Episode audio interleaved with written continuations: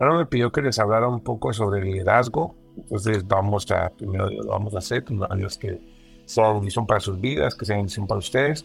Vamos a orar para empezar y vamos a dar gracias a por su fidelidad y por su misericordia. Padre, delante de tu presencia te damos gracias, te alabamos, te bendecimos, te glorificamos, exaltamos. A ti sea toda la gloria, toda la honra por los siglos de los siglos. En esta hora, Señor, venimos delante de ti agradecidos.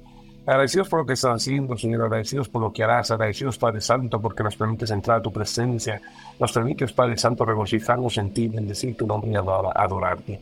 En el nombre de Jesús nos ponemos a tus manos y te pedimos, Dios Todopoderoso, Señor, que por tu misericordia abran nuestras mentes y nuestros corazones para recibir el que tienes para nosotros. En el nombre de Jesús. Amén y amén. Vamos entonces a empezar. Vamos a empezar eh, con, la base de lo que de lo que vamos a hablar y es que Dios jamás usó esa palabra en la Biblia. La palabra de liderazgo no aparece en la Biblia, la palabra de liderazgo nunca fue algo que Dios usó. Nunca Dios nos vio como, como líderes, como hoy en día se percibe lo que es liderazgo. Dios nos vio como líderes porque nos ponía frente al pueblo y ellos iban a encaminar al pueblo a que pasara al otro lado de, del mar o, o, que fueran a la tierra prometida o que conquistaran o que hicieran esto, que hicieran el otro, un montón de cosas. Pero nunca Dios los vio como líderes, como se entiende ahora, líderes que se se, se ponen en pedestales, que buscan como eh, fama, que buscan como, como cosas de ese tipo de, de cosas materiales, cosas que llenen su ego más que, más que el servicio a los demás. Dios lo que siempre ha buscado y siempre llamó fueron gente que sirviera, gente que sirviera, ya sea para, para ¿cómo se llama? Para la comunidad de los judíos o para pueblos diferentes, pero siempre corazones que sirvieran. Eh, uno de los, uno de los liderazgos más grandes que se encuentra en la Biblia, como lo que en realidad es la palabra liderazgo, lo que es la definición de liderazgo, sería Moisés. Pero si buscamos en la Biblia Moisés, lo encontramos en Éxodo 3.1 y nos damos cuenta que en Éxodo, donde, eh, en Éxodo capítulo 3, donde Moisés es llamado por Dios, lo que Moisés está haciendo es servir a Dios, a su, a su suegro, perdón. Lo que Moisés está haciendo es servir. Dios busca corazones con la disposición de servir para poder llamarlos, para poder usarlos. Dios busca corazones con la intención de servir para poder bendecir a otros. Dios busca corazones que estén dispuestos a entregarse en el servicio de Él para poder ser entonces esos corazones que estén al frente, esos corazones que estén por encima de, las críticas, de, que, que, que se pongan por encima de todo eso y que puedan ser de bendición realmente, que puedan ser realmente personas que, que, que, que, ignoren todas esas cosas y sean de bendición, que sean personas que puedan, que puedan entender que a lo que fuimos llamados es a servir, que a lo que fuimos llamados es realmente a servir a Dios. No fuimos llamados a otra cosa, sino solo a ser siervos, que realmente lo que hacemos es, si lo pensamos poco comparado a lo que Dios hace a través de nuestras vidas. Cuando yo eh, hay gente que llega conmigo y testifican y me dicen, hermano, es que este oro y esto y esto pasó. Si lo, pensamos en lo más básico de la, de, la, de la definición de lo que pasó, todo lo que sucedió realmente es que yo puse mis manos sobre una persona y oré y Dios sobró. Eso es todo lo que pasó. Yo solo abrí la boca, yo solo hablé. Es Dios el que hizo las cosas. Es Dios el que lo hizo todo. Yo no lo hice. Fue Dios el que lo hizo, fue Dios el que se presentó. Fue Dios el que el que el que obró y fue Dios el que lo puso en la vida de esa persona. Yo todo lo que hice fue abrir la boca, todo lo que hice fue, poner mi mano. Dios hizo algo, Dios sobró, Él se movió, Él transformó lo que eran unas simples palabras en un acto de poder, en un acto de gloria. Y esta persona recibió en su vida el milagro, el poder de Dios, la gracia de Dios, lo que ustedes quieran llamarlo. Pero esa persona recibió de Dios, no de mí. Yo todo lo que hice fue orar. Y, para, y, para, y para entenderlo más claro, yo creo en mi vida, por lo menos los milagros más grandes que Dios ha hecho a través de mi vida, yo ni siquiera sabía que estaban pasando, yo ni siquiera sabía que pasaron. Yo no tenía idea de lo que estaba pasando. Porque mi esposa ahora que sale conmigo se da cuenta, yo le digo, te das cuenta que uno no sabe lo que está pasando, uno ora por las personas y la iglesia empieza a gritar y la iglesia empieza a hacer bulla y la iglesia empieza a regocijar y uno, uno no sabe qué está pasando, no, no, no, no conocemos a las personas, no sabemos qué está Dios haciendo, no sabemos qué está Dios hablando, vemos los corazones, vemos las caras, reaccionan a la palabra, reaccionan a la profecía, reaccionan al milagro, pero uno no sabe lo que está haciendo porque Dios nos llamó a ser siervos, a siempre estar por, por abajo y nunca estar por encima.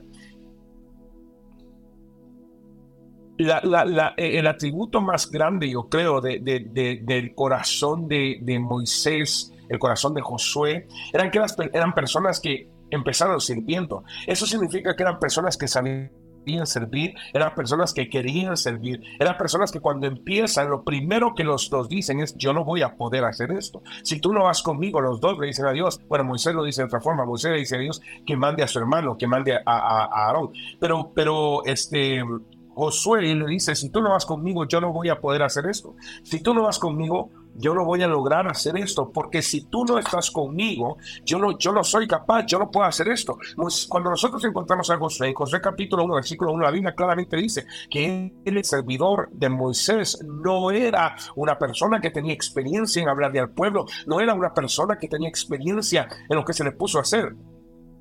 Moisés no tenía experiencia en hablarle al pueblo. Moisés estaba escapando de haber asesinado a un egipcio. Se va al desierto, allá se casa. Su suegro entonces lo pone a hacer labores y él obedece al suegro, empieza a servir al suegro, empieza a hacer las cosas que el suegro le pide. Y ahí es donde Dios lo llama, ahí es donde Dios se fija en él, ahí es donde Dios se da cuenta, este corazón me sirve. Este corazón es un corazón que yo necesito. Lo mismo pasa con Josué. Josué está sirviendo a Moisés, es el siervo de Moisés. Y de repente Dios se da cuenta y no es, no el Moisés el que le dice que él será el que, el que, el que se quede, es Dios. En el libro de Números, verso, capítulo 27, verso 18, es Dios el que le dice a Moisés, Josué, Josué es el que te va a, el que va a suceder el sucesor de, de, tu ministerio.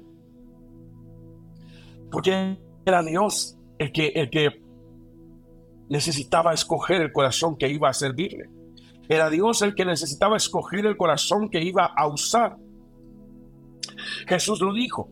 El que me ama mi palabra guardará. La obediencia es la señal del amor. Cuando no hay obediencia, nosotros estamos actuando como Satanás. Satanás desobedeció al punto de sentir rebeldía, al punto de sentir envidia, al punto de querer aquello que era de Dios. Servir entonces a la iglesia no es fácil. Servir a la iglesia nunca lo ha sido y nunca lo va a hacer. Moisés lo vivió, Josué lo vivió. Servir al pueblo de Dios es extremadamente difícil. Porque cuando servimos al pueblo de Dios, lo que nosotros estamos dejando de lado y lo que nosotros estamos olvidando y estamos ignorando es que estamos sirviendo a personas que tienen el mismo enemigo que nosotros. Estamos sirviendo a personas a las que Satanás está tratando de separar no solamente de nosotros, sino de la iglesia para, destrucción del ministerio de lo que Dios está haciendo. Cuando servimos a la iglesia, entonces estamos sirviendo a personas que aparte de los problemas que ellos puedan tener, van a tener el problema que esos problemas se van a amplificar por el ataque de Satanás sobre sus vidas independientemente de lo que ellos estén viviendo. Nosotros tenemos que recordar que fuimos llamados a amar y no fuimos llamados a juzgar ni a criticar, fuimos llamados a amarlos, fuimos llamados a darles, a darles nosotros a conocer el amor, porque como siervos de Dios, una de las cosas que jamás podemos olvidar es que el Evangelio no se exige, el Evangelio se demuestra. La palabra de Dios está diseñada para que yo la viva y la entregue a otros a través de mis acciones, no para que yo espere que otros me la entreguen a mí a través de sus acciones. El Evangelio nunca se exige, el Evangelio siempre se demuestra.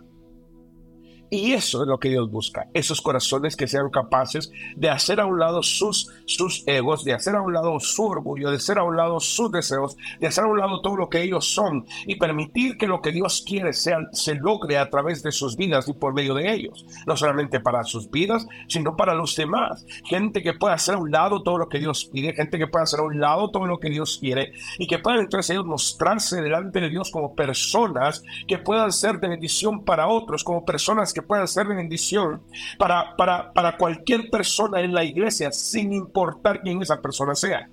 En la iglesia donde yo soy pastor, nosotros la pasamos juntos todo el tiempo. Nosotros incluso cuando es, eso tal vez les va a risa, pero nosotros cuando salimos de vacaciones, rentamos una casa grande y la iglesia entera se va de vacaciones con nosotros. Entonces pasamos juntos todo el tiempo, hasta las vacaciones las pasamos juntos. Y cuando uno convive mucho con una persona, uno empieza a ver las fallas en las personas. Y ellos han visto mis fallas y yo he visto sus fallas. Y entonces, cuando uno convive mucho con una persona, uno empieza a ser incapaz de mantener cualquier tipo de apariencia uno empieza a ser más transparente, a dejarse ver como uno es, y en ese, y en ese, y en ese, en ese, en ese, en ese convivir, uno empieza a ver cosas de las otras personas que uno dice, ah, qué feo, qué, qué fea actitud, qué feo, qué feo tomó eso, qué feo dijo eso, qué feo hizo eso, qué, qué, qué, qué, actitud tan desagradable tiene para esto y para lo otro. Pero cuando vemos eso, algo que a mí me toca como pastor de la iglesia es recordarle a todos que estamos aquí por amor es recordarle a todos que estamos aquí por misericordia, que así como nosotros estamos viendo en esa persona suficientes razones para que esa persona sea descontada del grupo de lo que es la iglesia o de lo que es el remanente o el pueblo de Dios, también Dios ve en nosotros una cantidad de errores por los que nosotros también podríamos ser descontados y no nos ha echado. Y eso es por amor. Servir a Dios se hace por amor. Cuando Jesús habla con Pedro, le dice, me amas, mi palabra, eh, me amas, y le dice, apacienta mis ovejas. Me amas, apacienta mis ovejas. Porque el servicio a Dios era prueba máxima del amor a Dios. Pero el servicio a Dios no por buscar un título. El servicio a Dios no por intentar estar ocupado el servicio de Dios no por intentar ninguna otra cosa, sino solo por intentar agradar a Dios y servir a su pueblo como Dios quisiera que lo sirviéramos. Eso es lo que Dios quiere, eso es lo que Dios pide y eso es lo que Dios espera de nosotros. Que seamos personas que podamos poner a un lado todas las demás cosas y pensar y decir, ok, esto es lo que Dios espera de mí. Esto es lo que Dios quiere de mí. Dios quiere que yo vaya y sirva. Hoy en día los pastores en muchas iglesias quieren ser eh, eh, estrellas y quieren ser la persona más importante de la iglesia y que ellos y su familia sean la persona más importante de la iglesia. No fue a eso a lo que Dios nos llamó. Si en el título del servicio, en el título de siervos, en el título de personas que sirven a un ministerio que vive, que se mantiene por fe, debería de estar implícita la humillación requerida del pastor y de los siervos para poder llevar a cabo el ministerio que se nos ha encomendado. Dentro de esa humillación está muchas veces aguantar conversaciones con personas que no queremos escuchar, estar sentados en sillas donde no queremos estar sentados, ponernos en posiciones donde uno se pregunta qué estoy haciendo aquí, pero tenemos que hacerlo por amor a Dios y por amor a la obra, porque no importa qué tan difícil se mire la situación y qué tan inútil nosotros nos sentamos, nos sintamos frente a la situación. Lo que tenemos que recordar es que Dios nos llevó a ahí por una razón y que tenemos que permitirle al Espíritu Santo llevar a cabo el trabajo por el cual nos ha puesto en ese lugar. Eso es servir a Dios. Pero como ustedes pueden entender por lo que les estoy diciendo, Servir a Dios requiere una cantidad grande de oración, una cantidad grande de comunicación. El mismo Jesús fue la exposición, exposición máxima del servicio en humildad dentro de la iglesia. Pero él mismo se apartaba para orar, él mismo abandonaba a los discípulos por un momento y subía a, los montes o a las montañas, o lo quieren ver, a los valles, si lo quieren decir así, a orar, a buscar a Dios. ¿Por qué? Porque es necesario buscar nosotros acercarnos a la fuente, buscar nosotros acercarnos a Dios, buscar nosotros acercarnos a aquel que nos llamó. Es necesario, si no podemos hacerlo, entonces ¿qué estamos haciendo? Si no vamos a ir nosotros delante de Dios a decirle, a llevar las cargas, porque cuando somos siervos, lo que pasa dentro de la iglesia es que nos cargamos nosotros con los problemas de los demás ya sea que vino un joven y nos dijo, mira, fíjate que estoy pasando por problemas en mi casa que no puedo explicar, hasta de repente una persona que nos quiere confesar un pecado que cometió que es terrible y eso nos va a quedar en la mente y de repente algunos vamos a tener un carácter suficientemente fuerte como para escucharlo y desecharlo, otros van a tener un carácter eh, eh, muy aprensivo, no débil, pero aprensivo, en donde van a escuchar eso y se van a quedar pensando, wow, este hizo eso y no lo van a poder procesar y no van a dormir esa noche porque ahora saben lo que hizo, lo que hizo esa persona, lo que hizo su hermano. Pero ese es el punto, que es tu hermano, es tu hermana. Ese es el punto. Eso es lo que Dios intenta que entendamos. Eso es lo que Dios quiere que conozcamos y reconozcamos en medio de la iglesia. Es tu hermano, es tu hermana. De eso se trata. Como, como, como, como tú te comportarías delante de tus papás para defender a tu hermano, para ayudar a tu hermano. Así Dios espera que te comportes delante de él para ayudar a, su pueblo. Ahora, con esto no estoy diciendo si ustedes tienen mala relación con sus hermanos, no estoy diciendo que traten mal a la iglesia, porque no es ese tipo de, de hermandad que, la que Dios está señalando. O si ustedes, por el contrario, eh, se vuelven tapaderas de sus hermanos y sus hermanos hacen de todo y ustedes nunca le dicen a su mamá nada, sino que le están tapando todas las cosas malas que dan, pues tampoco es eso lo que Dios está buscando. Dios no está buscando que lo hagamos público al principio, Dios está buscando, como dice la Biblia, que hablemos con la persona y que si no nos escucha, entonces llevemos un testigo y si no nos escucha, entonces al cuerpo oficial y si no nos escucha, pues ya se dice frente a la iglesia y se exonera a esa persona de ser parte de la iglesia y entonces esa persona se le considera por pagano o como una persona que no conoce al Señor. Pero lo que Dios está esperando es que el amor exista, sobrellevarnos uno las cargas de nosotros y cumplir así la ley de Cristo. Pero cuando ese pasaje está dicho, el verso anterior está hablando de una persona que está viviendo viviendo en pecado. Y esa persona que está viviendo en pecado, entonces en el verso siguiente dice, sobrellevarnos uno las cargas de nosotros y cumplir así la ley de Cristo. Lo que estamos haciendo en servicio es la ley, es cumplir la ley de Cristo. El servicio tiene muchísimas formas y yo siempre os he dicho, me quieren presentar y dicen, hermano, ¿cómo lo presentamos? Van a predicar, ¿cómo lo presentamos? Como profeta, lo presentamos como pastor, lo presentamos como evangelista, presénteme como siervo, porque la iglesia donde yo soy pastor, si me toca limpiar las Sí, las he limpiado. Si me toca guardarlas, las guardo. A mí me toca poner el equipo y quitar el equipo todos los días de culto y yo lo hago y no tengo ningún problema con eso. Nunca me he quejado y no me voy a quejar. Solo porque yo soy el pastor, yo no tengo ninguna corona para decir, ah, yo no toco. A mí no me, no me interesa y no me importa. Lo que a mí me importa es que la palabra se, sea predicada, que las cosas que Dios tiene que decir sean dichas, que los corazones que Dios quiere tocar sean tocados. Eso es lo importante. Ustedes pueden ver, así me he visto y no sé si les impacta mi apariencia. Pero ya se me he visto a diario, uso muchos anillos, uso muchos de estos, eh, uso muchos sombreros y, uso lentes. No necesito lentes, tengo una visión muy buena, gracias a Dios, pero. Me gusta usar lentes. Siempre que me miren con lentes, sepan que no son de verdad. Son lentes para la pantalla de la computadora. Pero me gusta. A mí me gusta. Y no porque ande vestido así significa que no voy a barrer. Y no porque ande vestido así significa que cuando me tenga que hacer algo no me voy a quitar los anillos y lo voy a hacer. No significa eso. No porque ande vestido así significa que yo soy rockstar y todos los demás admiren. No, yo uso esto porque me gusta cómo se mira. A mí me gusta cómo se mira. Y como me gusta cómo se mira, me lo pongo. Y el que no le gusta, lo siento mucho. Y el que le gusta, pues cómprenselos y los usen y yo no tengo ningún problema. Pero el asunto no, lo que yo soy, lo que la, la imagen que yo proyecto no es más importante que el trabajo que hago para Dios. Eso no significa que no voy a cuidar mi imagen, porque como siervo de Dios yo tengo que entender que lo que yo hago y lo que yo digo y la forma en la que me ven va a afectar corazones. Cuando yo voy a las iglesias no puedo usar tantos anillos. Este anillo nunca lo he usado para predicar porque es demasiado grande. Tengo que usar por lo menos, me gusta usar anillos, entonces uso solo uno. A veces uso uno grande, a veces uso uno pequeño, porque yo sé que hay gente que no lo soporta. Para predicar me quito el sombrero, porque hay gente que no les gusta que esté en sombrero delante del templo y lo tengo que entender y entonces lo entiendo. ¿Por qué? Porque yo, aunque me guste todo, y no uso todas las estas porque ahorita me puse solo dos, me pongo seis, pero no uso todas estas cosas porque no me importa lo que yo no soy más, mi gusto, mis deseos no son más importantes que lo que Dios me está pidiendo que haga, que lo que Dios va a hacer en los corazones y que lo que Dios quiere, quiere mostrar en la vida de esas personas, quiere hacer en la vida. Yo no soy el protagonista. Yo puedo, tal vez por, por cómo me he visto, hacer pensar a la gente que yo me creo el protagonista. Yo no soy el protagonista.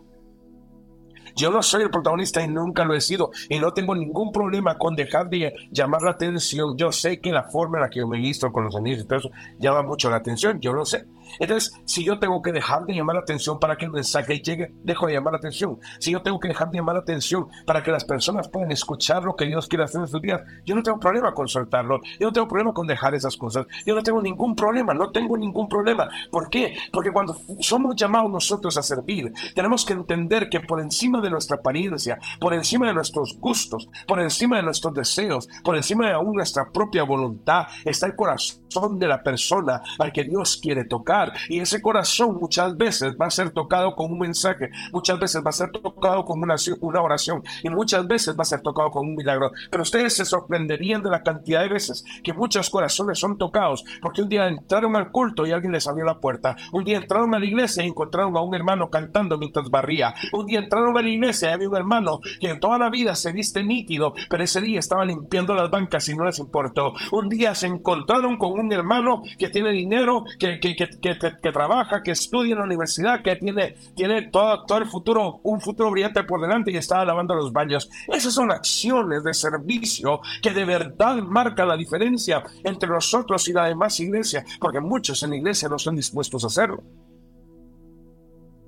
Muchos en la iglesia están dispuestos a verse como estrellas, pero no están dispuestos a reconocer que somos basura, no están dispuestos a reconocer que somos polvo, a reconocer que realmente somos los vil y despreciados del mundo, que realmente a eso llamó Dios, que realmente para servir Dios no llamó al que estaba después de Moisés, llamó al que estaba hasta el final de Moisés, que era el que le servía a Moisés. Para, para liderar a Israel, Dios no llamó a, a los ancianos de Israel, Dios no llamó al que todos escuchaban en Israel cuando llamaban las oraciones, a ese no llamó Dios. Dios llamó a un asesino que estaba huyendo en el desierto, arrepentido de lo que había hecho, sirviendo a su suegro.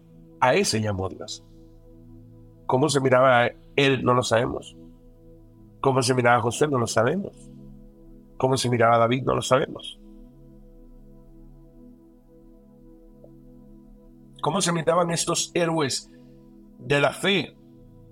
No lo sabemos. Entonces, no importa qué papel te tocó jugar en el liderazgo de los jóvenes. Lo que tienes que recordar es que Dios te llamó a servir. Que el protagonista de la historia te está dando un papel dentro de la, dentro de la historia. Que el protagonista de la historia te tomó en cuenta para que tuvieras un papel dentro de la historia. Y Él te tomó en cuenta porque te vio capaz, porque te vio útil, porque te vio como una persona que podías hacer el trabajo. Te vio como un corazón que podía hacer a un lado su ego, que podía hacer a un lado lo que pensaba de sí mismo, sus deseos, y moverse en la voluntad de Dios. Y moverse en obediencia. Siempre Jesús lo dijo el mayor entre ustedes va a ser el menor. Se lo dijo a los discípulos. Y cuando nosotros estudiamos la historia de Israel, eso siempre fue verdad. Fue el siervo de Moisés el que llegó a, ser el sucesor del ministerio de Moisés. Fue el menor que había dentro de todos. Aquel que dijo, yo no puedo, Señor, si tú no me capacitas, ¿yo qué voy a hacer? Aquel que dijo, Señor, yo no soy capaz, yo no tengo la capacidad, yo, yo apenas, apenas soy un sirviente, apenas, apenas soy un siervo. Pero la Biblia lo dice, claro. Moisés hablaba con Dios cara a cara, pero el joven Josué permanecía en el templo orándole a Dios de día y de noche. Es que fue una persona que se hizo notar, no con la sociedad porque era un siervo, no entre los importantes porque solo era un siervo, no delante de los más influyentes porque solo era un siervo, se hizo notar delante de Dios. Yo puedo llegar a un lugar y mi esposa siempre dice, llama mucho la atención por cómo me visto, llama mucho la atención, uso chalecos, uso un montón de cosas. Y, Pero yo les puedo asegurar que soy la única persona que no conoce a nadie en ningún lado y lo más seguro es que no va a saludar a nadie. Porque no, no, no, no soy el protagonista de la historia. No somos los protagonistas de la no somos ni siquiera la parte más importante del script. Fuimos llamados a completar la tarea de una historia que ya fue escrita, con la intención de que esa historia que ya fue escrita realmente se cumpla y salga ese plan que se escribió a la perfección. Eso es lo que Dios está pidiendo, eso es lo que Dios está buscando y eso es lo que Dios está tratando de encontrar en cada uno de nosotros. Gente que diga, ah, esto falta, yo lo hago, no hay problema. cuando yo trabajaba en el mundo secular, yo trabajaba en la universidad, yo era, eh, eh, yo, yo tenía un puesto importante y me recuerdo que nos llamaron y dijeron necesitamos un gerente de mantenimiento. Entonces yo les dije, está bien. Y dijo, vamos a, vamos a, vamos a tener una reunión y vamos a escoger. Y les dije, perfecto, no hay problema. Y entonces cuando dijeron eso, empezaron ellos a, hacer una lista de candidatos. Y todos los candidatos que estaban haciendo eran personas muy capacitadas. Eh, eh, eh, y toda su capacitación era, era en, una, en, una, en una aula de estudio. Toda su capacitación era, era en ese lugar de estudio, en una universidad. Entonces uno de ellos se rió y dijo, Henry, ¿tienes alguna sugerencia? Y le dije, sí. Y me dijo, ¿a quién sugieres tú? Y le dije, yo sugiero a tal persona. La persona a la que yo sugerí era una persona que todos los días abría la puerta, que todos los días cerraba la puerta. Era una persona que trapeaba, que barría los corredores. Y cuando yo lo sugerí, todos empezaron a reír. Yo me quedé callado, esperé que terminaran de reírse. Y cuando terminaron de reírse, el ingeniero me dijo, ingeniero, ¿por qué lo escoge a él? Y le dije, porque yo no necesito a un niño bonito, que cuando yo lo llame y le diga que algo está malo con la, con la tubería de un baño, me diga que tengo que esperar hasta el lunes que llegue alguien que sí tenga la capacidad de meter las manos para arreglar las cosas. Yo necesito a alguien que cuando yo lo llame y diga aquí se arregla un baño, se arremangue las mangas de la camisa y, me arregle el baño. Todas las personas que ustedes llamaron suenan muy bonitas en papel. Ninguno de ellos va a meter las manos en el mundo. Pero él se lo va a hacer.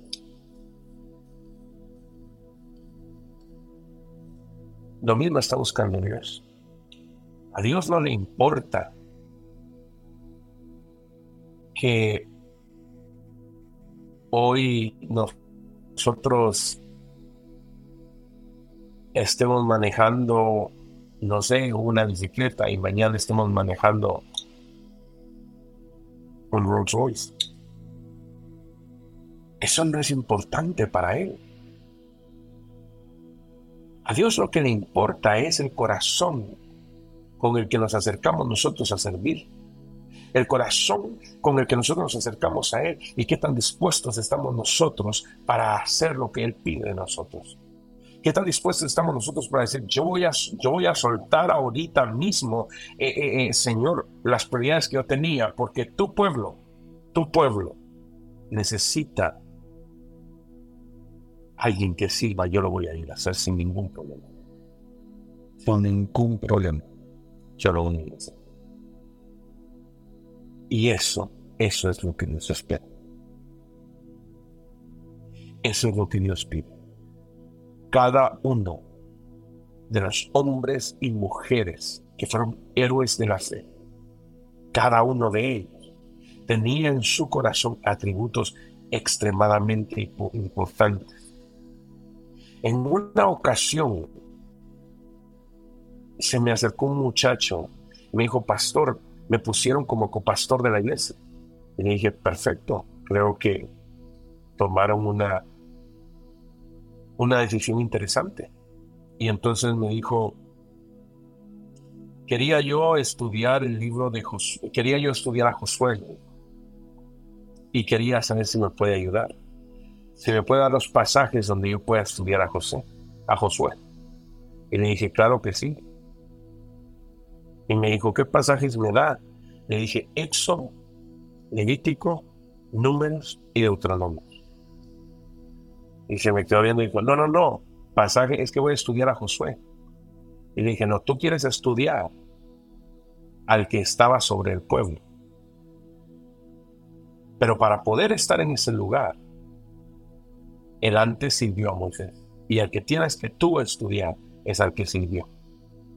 Porque no has entendido dónde te puso Dios. No has entendido dónde te quiso Dios. Llegó una muchacha conmigo en, en, México y iba con su mamá y me dijo, pastor, quiero que ore por mí. Y le dije, está bien, porque quiero. Dijo, quiero hacerlo por mí porque no me caso y me quiero casar. ¿Y cuántos años tienes? Y dijo, ay, no me acuerdo, era como 30 años. Y le dije, ok, voy a orar por ti. Oramos por el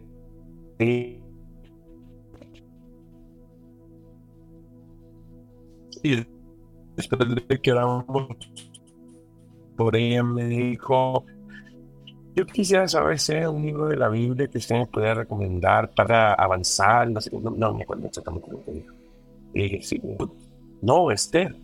no, vas a tener ese caso con una persona con quien tú jamás te vas a casar. Pero Ruth aprendió a ser esposa antes de estar casada. A Esther la prepararon para reina. Tú no vas a llegar a ser reina. Ruth la, a Ruth la prepararon para ser esposa. Lo más impresionante de la vida de Ruth es que ella aprendió a ser esposa sirviéndole a su suegra, porque es en el servicio en donde está la clave para poder ser puestos en posiciones de liderazgo como nosotros llamamos. Es el servicio, es la obediencia, ¿Qué quiere Dios? Un líder que esté hasta arriba que no va a obedecer, que no lo va a escuchar, que cuando Dios diga a la izquierda, le agarre a la derecha, ¿para qué? ¿De qué le sirve? Pero un líder que escuche a Dios, un líder que se someta, un líder que se mantenga y recuerde en su mente, yo no soy capaz de hacerlo por mí mismo, yo solo lo puedo hacer si Dios está conmigo. Esa persona, esa persona no va esa es la persona que nos anda buscando. Esa es la persona a la que Dios llama. Y Dios nos llama. Y nos da la oportunidad a nosotros de demostrarle a Él si de veras estamos para servir o si nos queríamos ser estar ocupados o ser importantes o tener eh, más amigos o yo que sé cuál sea nuestra razón. Pero cualquiera que sea nuestra razón. Solo recordemos que este es para Dios. Este es para su pueblo esto es para agradar su corazón. Y aunque el día de hoy a lo mejor agradar el corazón de Dios no parezca mucho, el día de mañana agradar el corazón de Dios va a traer en nuestra vida.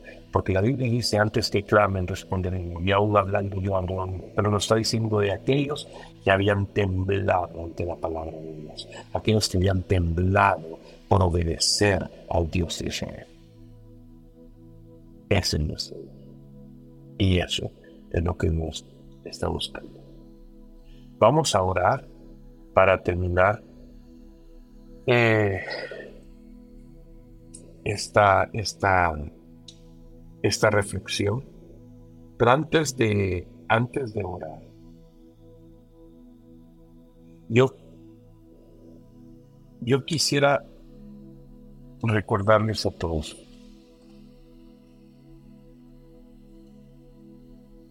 una de las, uno de los atributos más importantes de la vida de Josué. Uno de los atributos más importantes de la vida de Ruth es que los dos, mientras estaban en posiciones de servicio, los dos reconocieron algo que es extremadamente valioso. Los dos reconocieron que en la posición en la que estaban, en esa posición de servicio, estaban ahí para hacer lo que fuera necesario para ayudar a la persona que Dios había puesto y no para meterle zancadilla o para tratar de ocupar su lugar. Hoy en día se nos olvida constantemente que si Dios nos pone en un lugar es por su misericordia. Que si Dios nos pone a servir es porque hay una necesidad dentro de la iglesia de servir de soporte, de servir de ayuda al pastor, a nuestro líder inmediato, de, servir de soporte y de servir de ayuda. no para buscar nuestros, nuestros, nuestros intereses personales. Cuando la Biblia nos habla de las batallas de Israel, la Biblia nos cuenta, Moisés siempre estaba sentado arriba. Era Josué el que peleaba por él. Cuando la Biblia nos habla de Ruth y de Noemí, Noemí estaba en casa. Fue Ruth la que salió a buscar la comida. Servir. Servir de corazón. Servir a Dios. Es ponernos a nosotros por debajo de las personas a las que Dios llamó a estar al frente. Eso, eso es difícil hoy en día, no solo para los cristianos, no solo para la iglesia. Esto es casi imposible para el mundo. El mundo hoy predica una agenda de individualidad.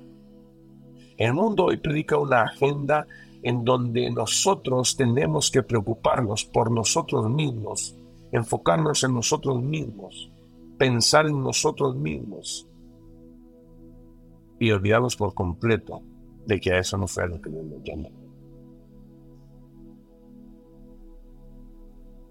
Pero en cuanto nosotros recordemos a qué fue lo que Dios nos llamó y por qué Él nos llamó y qué es lo que busca de nosotros entonces nos vamos a dar cuenta.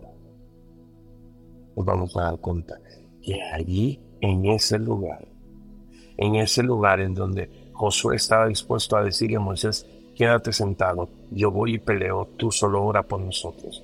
En ese lugar en donde Ruth estaba dispuesta a decirle a Noemí, tú quédate en casa, yo voy a ir a recoger grano, pero te prometo que hoy comemos. En esa posición, allí, allí estaba el favor de Dios para sus vidas. Y en esa posición fue donde Dios encontró un corazón como ningún otro en Israel. Y Dios le dijo a Moisés, el que va a quedar después de ti es ese muchacho que está dispuesto a dejarte a ti sentado y ir a pelear en la batalla. En esa posición de humillación, en esa posición de humildad, en esa posición de servicio, ahí fue donde Dios encontró un corazón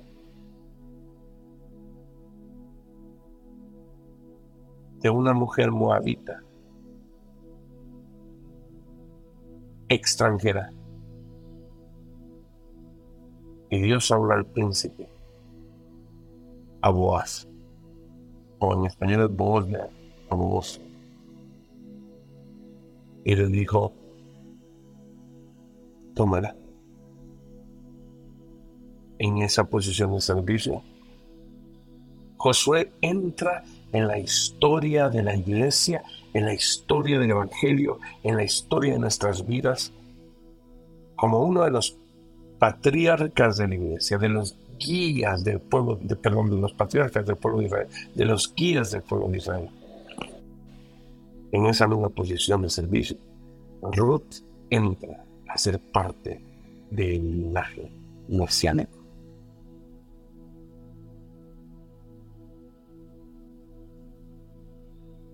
Poco sabía de ella.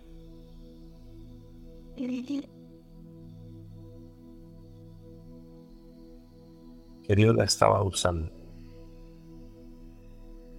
para formar un linaje por medio del cual pudieran nacer Jesús. Pero qué corazón está dispuesto a decir, ¿sabes qué? Quédate sentado, no te preocupes, ora por nosotros, nosotros pelear. ¿Qué corazón está dispuesto a decir, sabes qué? Quédate sentado, no te preocupes, yo voy y recojo el, el, el, el grano. ¿Qué corazón está dispuesto a decir, no te preocupes? Tú vas a aplicar, ponte a orar, haz el mensaje, prepárate, nosotros nos encargamos ponemos las sillas, ordenamos a las personas, nosotros hacemos lo que haga falta. Pero cuando haya un corazón así, Cuando Dios encuentre un corazón así, Dios va a saber entonces que Él encontró exactamente lo que estaba buscando.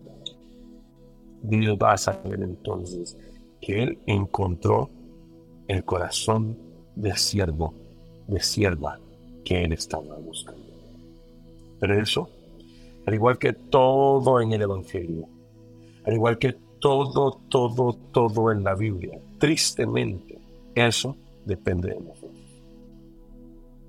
Nosotros decidimos y nosotros escogemos si vamos a ser siervos, si vamos a ser compañeros, si vamos a ser amigos, si vamos a ser constantes, si vamos a ser personas que buscan llamar la atención, están posiciones de se llamar la atención, o si vamos a ser personas que entraron ahí por amor a Dios, que estamos aquí con una pasión, que estamos aquí con un anhelo, que estamos aquí con un deseo y con un gozo, y nuestro deseo, nuestra pasión y nuestro gozo es servir a Dios y hacer las cosas para Él sin importar nada más. En nuestra edición. Vamos ahora. Padre, venimos delante de tu presencia. Te alabamos, te bendecimos y te glorificamos y te damos gracias, Señor te damos gracias por cada uno de estos corazones, cada una de estas vidas, Señor. Te damos gracias.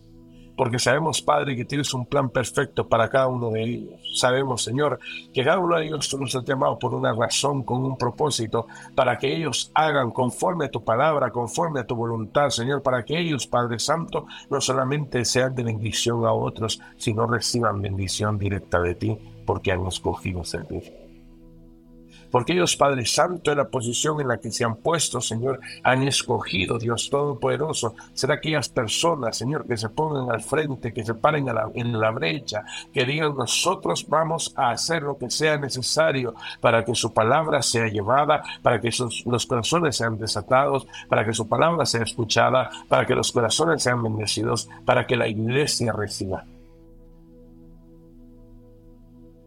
Y yo sé, Padre, que tú no vas a olvidar eso.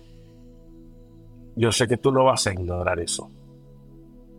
Yo sé que tú vas a bendecirlo, yo sé que tú vas a ayudarlos, yo sé que tú vas a levantarlos, yo sé que cada uno de ellos tú los has llamado y los has puesto ahí, los has escogido, Señor, para darle la oportunidad a ellos, no solamente de servir, sino que te conozcan aún más de cerca y que vean tu mano en sus vidas.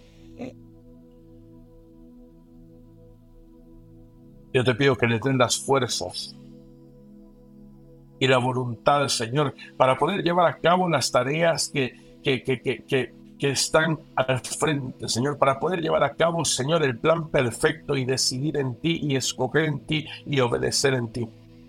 Que seas tú. Que seas tú con cada uno de ellos, llenando sus vidas.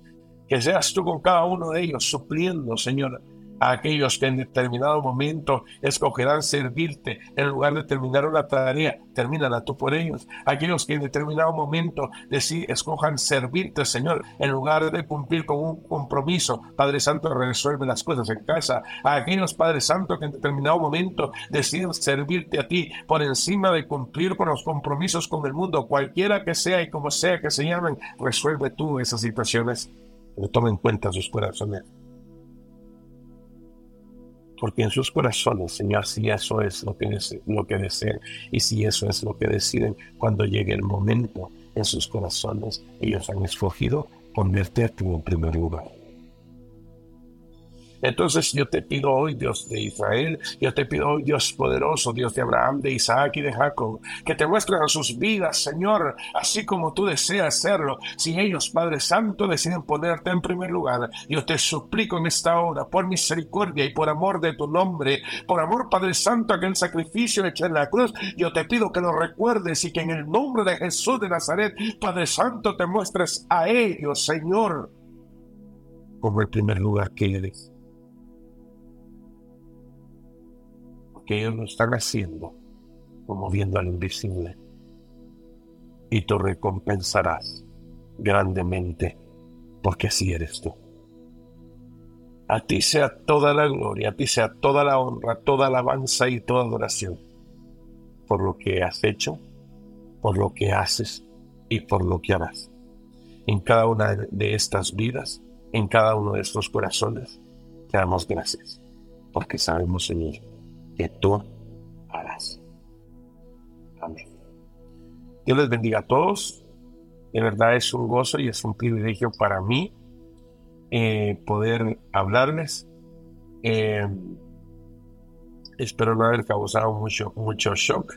El Lalo ya, ya me conoce, ya sabe cómo me he visto, pero los demás creo que no. Entonces, espero que no se hayan asustado. Y este, bueno, si Dios quiere y nos lo permite, entonces nos vemos. Y si no, pues Dios les bendiga